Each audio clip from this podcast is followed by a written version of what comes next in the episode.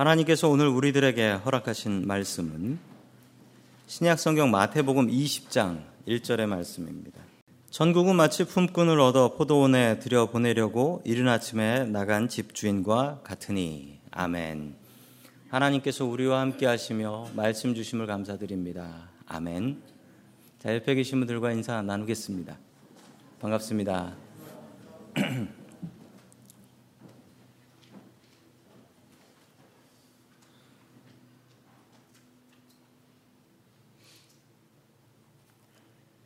저도 나이를 한 살, 두 살 먹으면서 가끔 제 마음속으로 드는 이런 생각이 있습니다. 어, 우리 아버지는 내 나이였을 때 마음이 어땠을까?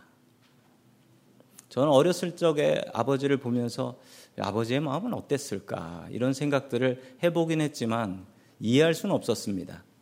한 살, 두 살 먹으면서 저희 아버지 나이를 통과하고 있는 거죠. 경험하면서 아, 우리 아버지의 마음은 이랬겠구나. 우리 아버지의 삶의 무게는 이 정도였겠구나라고 짐작을 할 수가 있습니다. 오늘 하나님 아버지의 마음이라는 제목으로 하나님의 말씀을 증거하겠습니다. 이 말씀을 통하여 조금이라도 우리가 더 하나님의 마음을 이해하며 살 수 있기를 주의 이름으로 축원합니다. 아멘. 첫 번째 하나님께서 우리들에게 주시는 말씀은 이해할 수 없으면 믿으라라는 말씀입니다. 이해할 수 없으면 믿으라. 어느 아버지와 딸이 있었습니다. 고등학교 들어간 딸이었는데 사춘기가 제대로 와서 아버지하고 관계가 그렇게 좋지가 않았어요. 아버지는 말도 별로 없으셨고 아버지는 외모도 별품 없어서 고등학생 딸을 두고 있는데 머리는 하얗게 할아버지처럼 쇠어 있었고 게다가 아버지는 엄지 손가락에 큰 상처가 있으셨어요. 그래서 자기 친구들이 우리 아버지를 알아보면 어떡하나라고 걱정하고 있는 딸이 있었습니다. 우연히 어느 날 엄마랑 이런 얘기를 했습니다. 난 아빠가 정말 싫어. 라고 얘기했습니다. 그러자 엄마는 이 얘기를 듣고서 딸에게 크게 화를 냈습니다. 그리고 이렇게 얘기했습니다. 네가 네 살 때 너는 가끔 발작을 일으켰단다. 발작을 일으키고 길바닥에 들어 누우면 아무것도 준비한 게 없었던 우리들은 어쩔 수 없이 아빠가 네 입에다가 엄지 손가락을 넣었다. 네가 이를 너무 갈아서 이가 상하지 않을까 봐. 너희 아버지는 네 입에다가 손을 넣어서 손가락이 그렇게 된 거고 네 아버지가 그때부터 너무 속을 많이 썩어서 흰머리가 저렇게 나기 시작한 것이란다. 어느 다 큰 딸이 고백했습니다. 신문에서 저도 읽은 이야기인데 자기가 그때 아버지의 마음을 몰랐다고. 그러나 지금은 이해할 수 있다고. 아버지는 참 이해하기 힘듭니다. 엄마들은 이야기도 많이 하고 말도 많이 하는데 아빠들은 말도 별로 없어요. 말도 별로 하지도 않고 이거 해라 저거 해라 설명도 없이 그냥 이야기합니다. 아버지들은 참 이해하기 어려워요. 오늘 성경 말씀에도 이해할 수 없는 포도원 주인 하나가 나오는데 정말 이해할 수가 없어요. 이 포도원 주인 첫 번째 이해할 수 없는 것은 일꾼을 직접 구하러 나갔다라는 것을 저는 이해할 수가 없습니다. 우리 다 함께 마태복음 20장 1절의 말씀을 같이 봅니다. 시작. 하늘나라는 자기 포도원에서 일꾼을 고용하려고 이른 아침에 집을 포도원 주인과 같다. 아멘. 이 이야기를 보면 아, 이 포도원 주인이 어떤 정도의 농사를 짓는 사람이겠구나 대략 알 수가 있습니다. 보통 작은 포도원에서는 따로 일꾼이 없어요. 가족들이 농사를 짓죠. 포도를 재배합니다. 그러다가 이 포도원에 일이 많을 때가 있어요. 그때가 되면 일꾼들을 쓰는 거죠. 일꾼들을 하루하루 이렇게 데려와 가지고 일꾼들을 씁니다. 아마도 주인이 직접 나가서 일꾼을 구하러 오는 것을 보니 이 포도원은 분명히 작은 포도원이고 가족끼리 운영하는 조그마한 포도원이다라는 것을 알 수가 있습니다. 그런데 뒤에 이야기를 보면 이게 완전히 틀렸다라는 걸 알 수가 있어요. 우리 8절 말씀 봅니다. 시작. 저녁이 되니 포도원 주인이 자기 관리인에게 말하기를 아멘. 관리인이 나옵니다. 관리인. 자, 관리인이 영어로 보면 foreman이에요. 자, 이거는 관리인이라기보다는 이 뭐로 번역을 하냐면 십장이라고 번역하죠. 십장. 일꾼들이 있으면 그 일꾼들에게 일 시키는 대장. 갑자기 이 사람이 왜 나오죠? 그리고 만약에 정말 일꾼이 필요해서 구하게 된다면 주인이 나가서 구해야 됩니까? 십장에 나가서 구해야 됩니까? 당연히 일을 알고 있는 관리인이 나가서 구해야 합니다. 그런데 주인이 나가서 구했다. 이건 정말 이해할 수가 없습니다. 포도원이 규모가 있고 관리인까지 있는데 왜 직 접 주인이 나가서 일꾼을 구해왔을까요? 주인을 이해할 수가 없습니다. 두 번째 주인을 이해할 수 없는 이야기는 이 주인은 너무나 계획성이 없어요. 이 주인은 포도원 일을 해본 것 같지도 않습니다. 포도원 일을 잘 알고 있는 사람이라면 우리 포도원이 얼마나 크고 오늘 해야 될 작업이 이만큼이니 일꾼이 이만큼 필요하겠구나라고 해서 구해오면 되잖아요. 그런데 이 주인이 몇 시에 나가서 구했다고 합니까? 이른 아침에 갔고요. 이른 아침에 가는 건 당연한 거예요. 일꾼은 이른 아침에 데려다 쓰는 겁니다. 해 떴을 때. 자, 오전 9시 12시, 3시, 5시에 가서 구해옵니다. 도무지 계획이라고는 있는 사람 같지가 않습니다. 아침에 일꾼 구해왔다가, 아이고, 부족하네? 오, 9시에 가서 또 구해오고, 12시에 가서 구해오고, 아, 이래도 부족하네? 5시는 뭡니까? 5시는 해질 때인데. 5시에 사람 데려다가 포도원 데려오는데 시간 걸려. 일 뭐 하라고 얘기 들어. 그럼 해줘. 그럼 이 사람은 아무 일도 안 하고 가는 거예요. 도무지 계획이라고는 없어 보입니다. 모르면 맡기면 되는데 이 주인은 맡기지도 않고 자기가 가서 사람들을 구해와요. 도무지 이 주인은 농사도 안 지어 본 그런 주인 같습니다. 세 번째 이 주인의 이해할 수 없는 것은 지혜가 없어요. 지혜가 전혀 없어 보입니다. 마태복음 20장 8절 말씀 뒷부분입니다. 같이 봅니다. 시작. 일꾼들을 불러 맨 나중에 온 사람들로부터 시작하여 맨 먼저 온 사람들에게까지 품삯을 치시오 하였다. 아멘. 이제 해가지고 더 이상 일을 할 수가 없습니다. 일꾼들한테 돈을 나눠줘야 되는데 이 돈 나눠주는 건 또 관리인한테 시키네요. 돈 나눠주는 건 관리인에게 시켰는데 관리인에게 이야기하면서 꼼꼼하게 이야기를 해줍니다.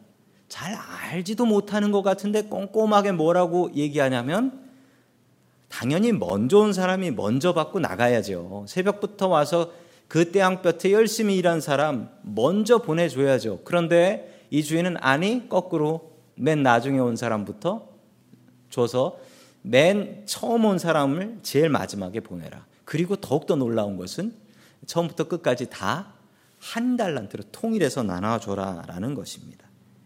아주 넌센스 같은 일이지요. 똑같은 한 달란트를 받게 되는데 제가 이거 곰곰이 생각해 보니까 저는 이 일꾼들이 화 안 나게 한 달란트를 나눠줄 방법이 있더라고요. 제일 먼저 온 사람을 불러요. 그리고 한 달란트를 줘요. 그러면 이 사람이 고맙습니다. 일 시켜 주셔서 감사합니다. 다음에도 필요하면 불러주세요 하고 가겠죠? 그러면 9시에 온 사람 따로 불러요. 9시한테 두둑히 쳐주는 거야. 라고 하면서 한 달란트를 줘요. 그러면, 아이고, 고맙습니다. 아까도 한 달. 그러면서 갈 거 아니에요? 그럼 12시에 온 사람은 당신도 한 달란트. 그러면 뭐 오후 5시에 온 사람은 한 달란트 받고 뭐 난리가 날 겁니다. 아무 문제도 없고. 아, 이렇게 하면 되잖아요. 왜 이렇게 안 하고 거꾸로 해요? 그랬더니 일꾼들이 난리가 났잖아요. 특히 새벽에 온 일꾼이 제일 화가 나가지고 아니 왜 똑같냐고 지금 장난하는 거냐고 와서 싸움이 붙잖아요. 도대체 이 주인은 머리도 제대로 못 씁니다. 네 번째 마지막으로 이 주인의 이해되지 않는 점은 진짜 고집도 세요. 머리가 나쁜데 고집까지 세요. 이 뭐 최악인 거죠. 불공평하다고 달려온 일꾼들에게 주인은 말도 안 되는 고집을 부립니다. 자, 14절 말씀 봅니다. 시작. 당신의 행사이나 받아가지고 돌아가시오. 당신에게 주는 것과 똑같이 이 마지막 사람에게 주는 것이 내 뜻이요. 아멘. 이게 성경이어서 이렇게 써져 있습니다. 이게 성경이 아니라면 이렇게 써져 있어야 됩니다. 내 돈 갖고 내 마음대로 하는데 당신이 무슨 상관이야? 그냥 당신 받은 거나 갖고 집에 가셔. 이겁니다. 이걸 성경이라서 아주 고상하게 써 놓은 거예요. 딱 그거잖아요. 내가 내 마음대로 내 돈 갖고 하는데 당신은 뭐야? 이 돈 갖고 가셔. 어떤 분들은 어떤 신학자와 아, 목회자들은 이 부분을 잘못 이해하는 분들도 계십니다. 그래서 어, 이 주인은 악덕 자본가 라고 서, 설명하는 분들도 계십니다. 그런데 그건 잘못 아시는 거예요. 분명히 이거 악덕이에요. 그런데 오늘 이야기는 천국을 설명하는 거예요. 이게 뭐 사람들 일하고 일꾼들에게 돈 얼마 줘라 이 얘기가 아니고 천국을 설명하는 거예요. 도무지 이해가 되지 않는 이 주인이 누구냐면 정말 죄송하게도 이 주인은 하나님 아버지이십니다. 이 주인이 하나님 아버지세요. 그리고 지금 천국을 설명하고 있는 겁니다. 하나님은 왜 이러실까요? 아, 모르시는 분들이 많겠지만 아, 제가 아, 오목의 고수입니다. 저희 집에서는 1인자예요. 아이들한테 오목을 가르쳤습니다. 오목을 가르치고 같이 오목을 두는데 간단하게 가르쳐 주고 하는데 뭐 당연히 제가 다 이겼죠. 왜, 왜 이겼냐면 아이들 보고 어떻게 어떻게 해라라고 해도 아니 자기 집밖에 못 봐요. 어떻게든 다섯 줄을 놔서 아빠를 이기겠다. 뭐 제가 가만히 있습니까? 저는 무조건 막기만 하는데 무조건 한 번은 이렇게 막 계속 막다가 큰 아들을 울려본 적도 있어요. 할 게 없다고 울더라고요. 그럼 포기를 해라. 저는 무조건 맞고 보는데 가만히 제 아들 하는 걸 보면서 요거 여기 놓으면 여기 놓겠구나 요 생각이 들어요. 그래서 막다 보면은 제가 이길 때가 더 많습니다. 거의 제가 이기죠. 그런데 제가 그 오목을 하면서 겨우 저의 아들이 제 마음을 몰라요. 제가 어떻게 할지, 제가 어떻게 수를 쓸지 전혀 몰라요. 그런데 하나님 아버지를 생각한다면 제가 어떻게 하나님 아버지를 이해할 수 있겠습니까?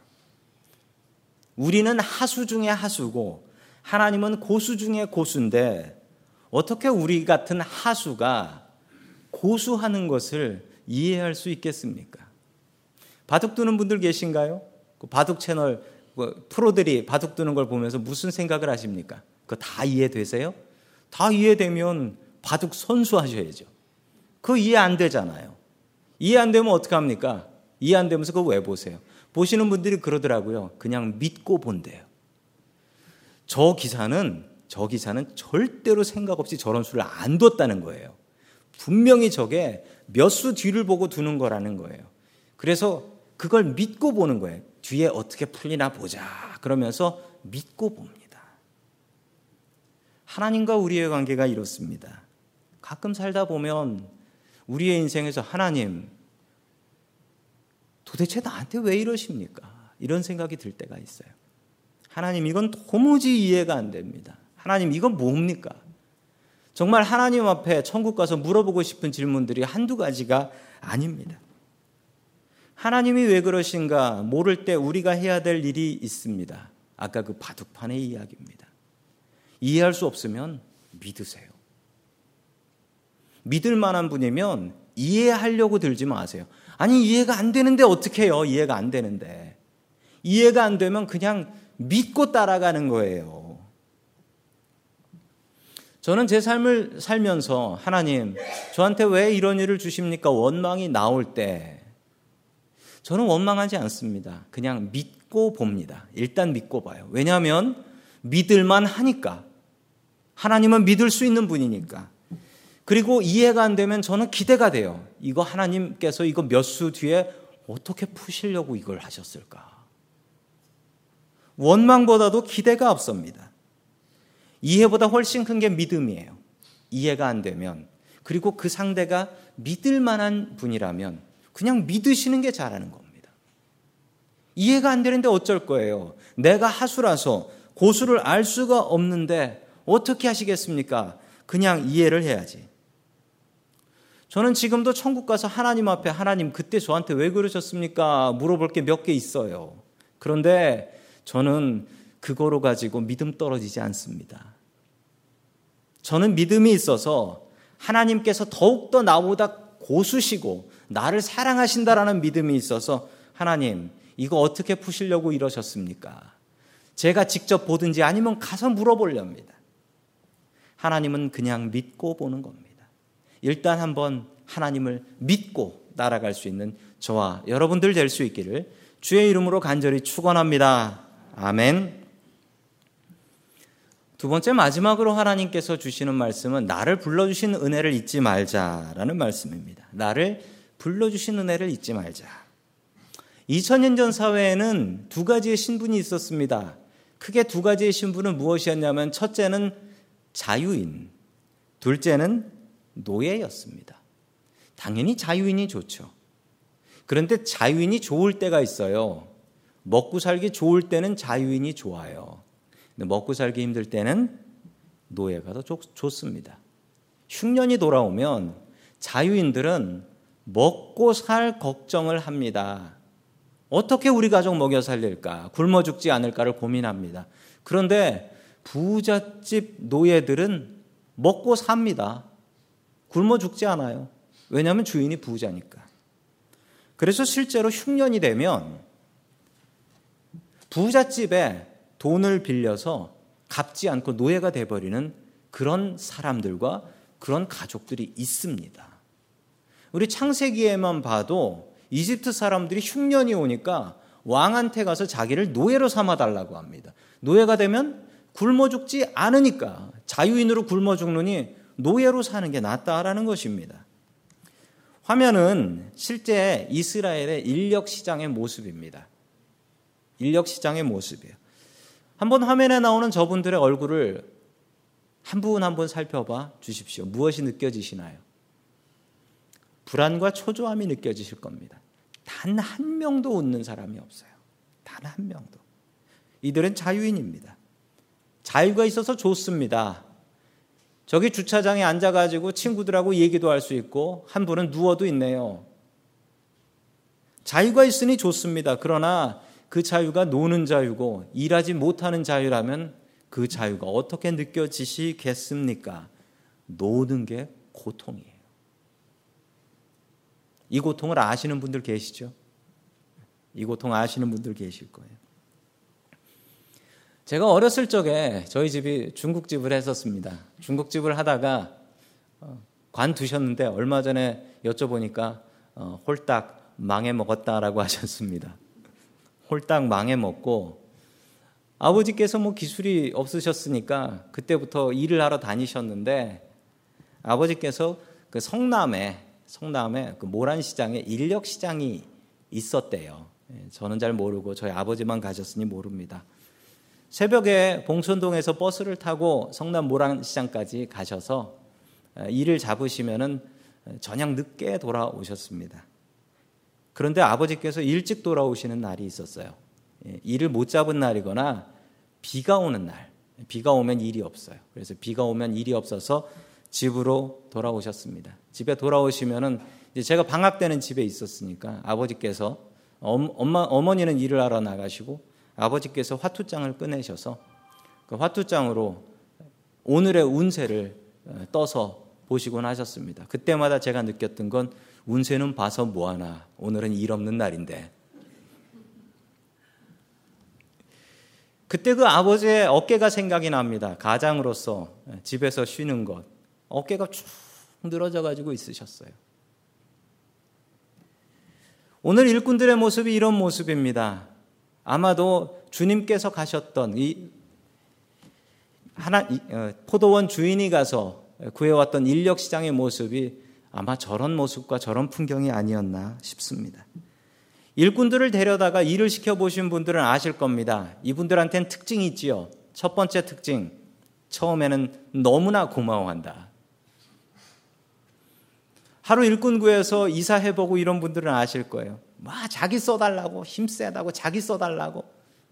서로들 소리를 칩니다. 그래서 당신 나랑 가서 일합시다. 그러면 고마워하고 주위 사람들은 부러워합니다. 일 잡았구나. 부러워해요. 자, 처음에는 고마움으로 일합니다. 그 말씀이 우리 7절에 나옵니다. 7절 같이 봅니다. 시작.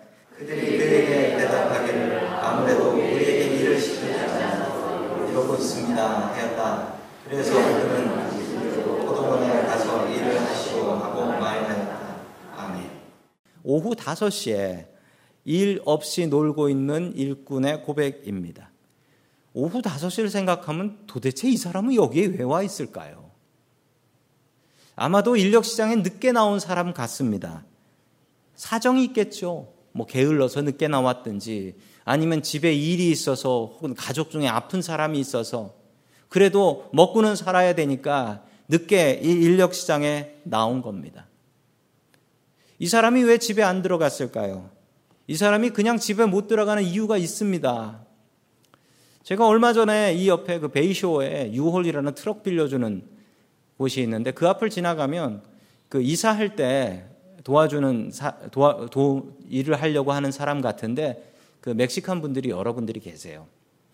근데 그분들이 오후 늦게 되니까 그 자리를 지키고 있더라고요.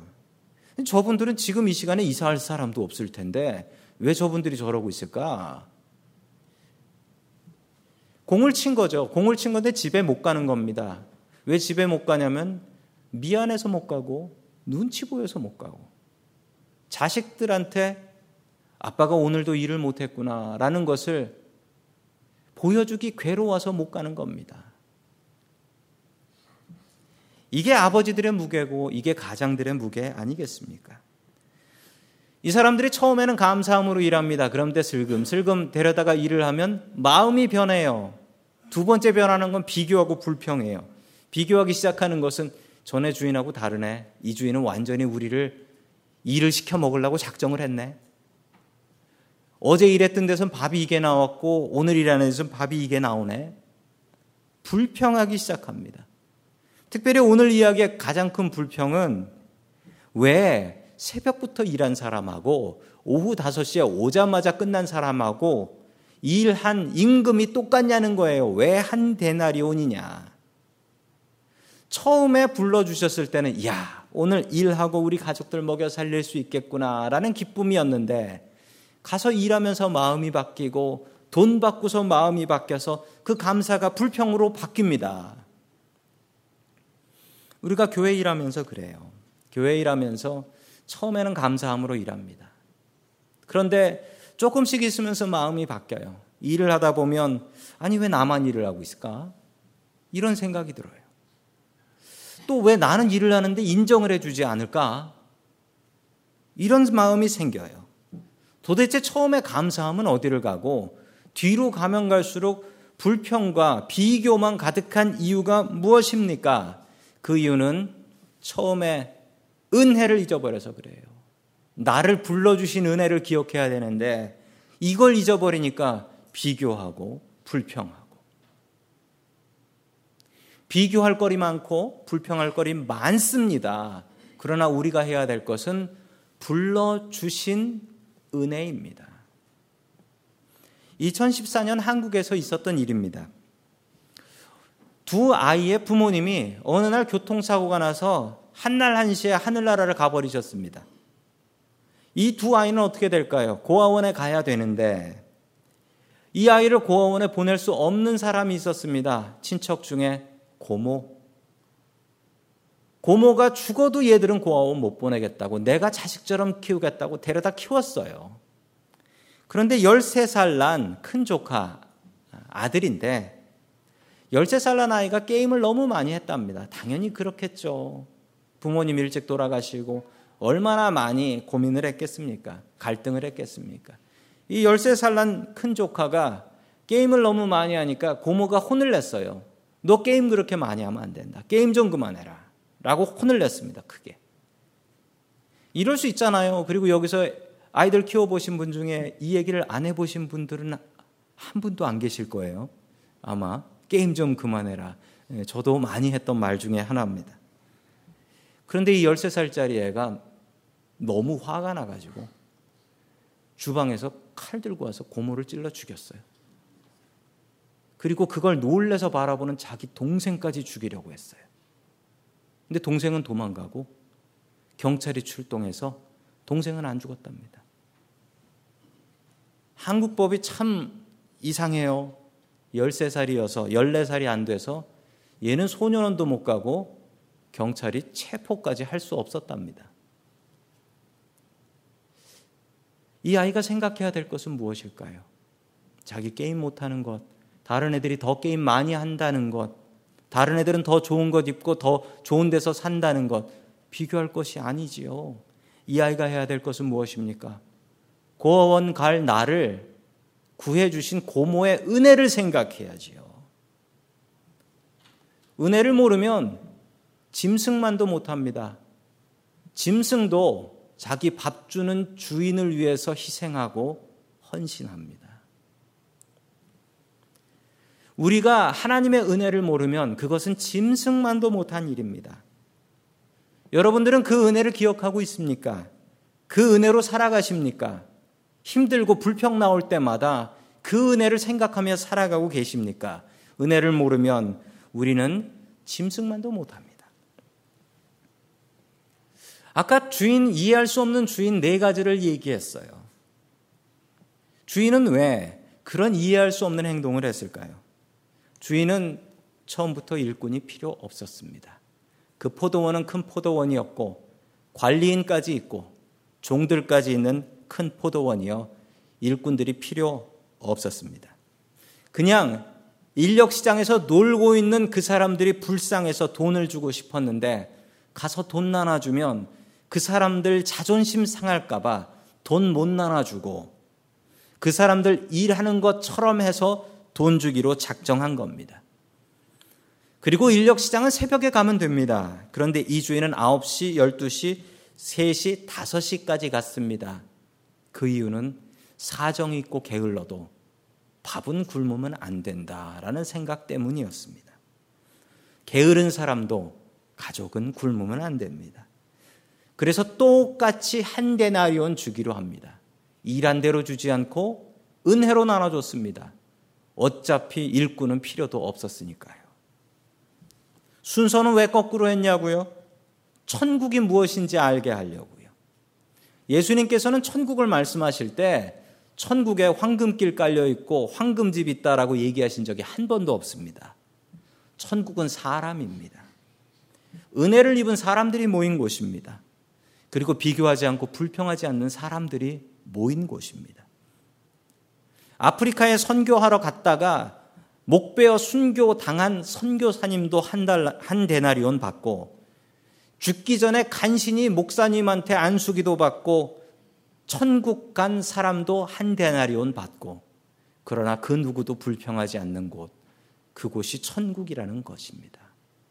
주님께서는 오늘 이야기를 시작하시면서 천국은 마치 천국을 설명하시는데 이 이야기를 말씀하셨어요.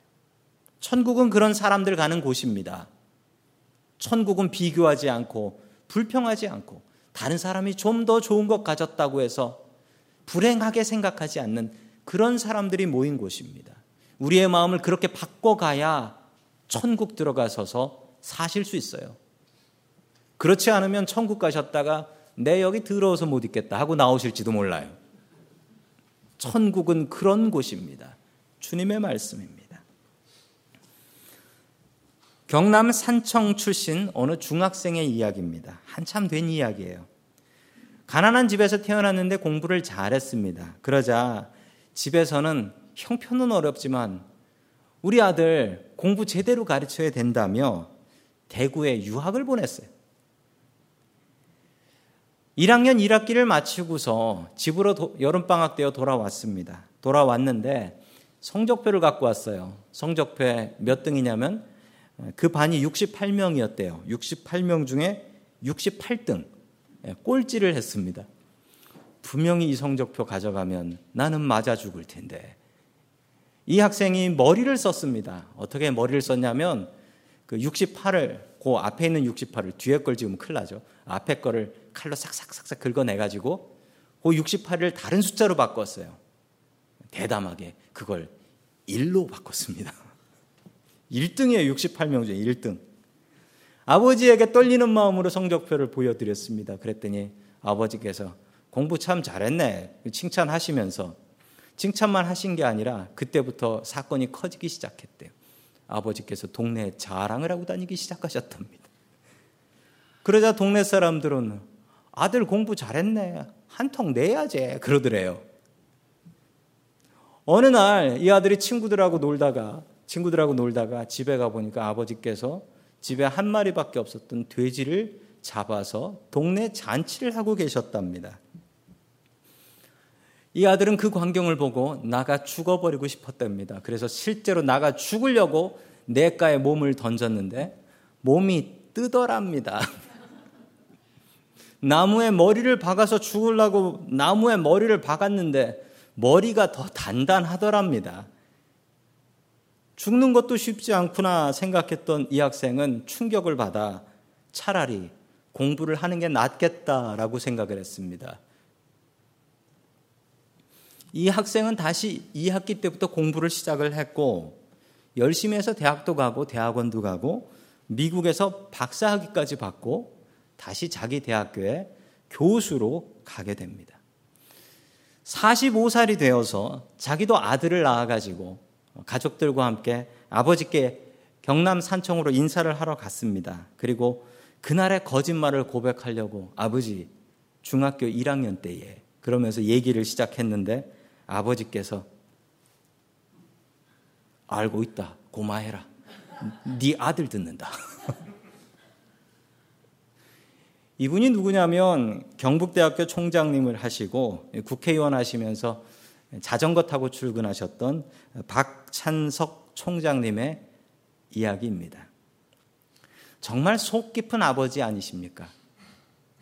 똑같이 따라 하셔도 안 되는 애도 있습니다. 아버지의 마음이 깊어요. 아버지의 마음. 그런데 그 아버지의 마음보다 더 깊은 마음이 있으니 그 마음은 바로 하나님 아버지의 마음입니다. 하나님 아버지의 마음이에요. 삶을 살다 보면 우리 하나님 아버지 때문에 불평이 나올 때가 있습니다. 하나님, 왜 저한테 이러시는 겁니까? 왜 나한테 이런 일을 주십니까? 불평 나올 때가 있습니다. 그 불평은 은혜로 막아야 됩니다. 나를 불러주신 은혜를 생각하십시오. 나를 구원받을 백성으로 불러주신 은혜를 생각하시고 기뻐하십시오. 늘 주님의 은혜 생각하십시오. 그리고 이해 안 되면 믿고 보세요.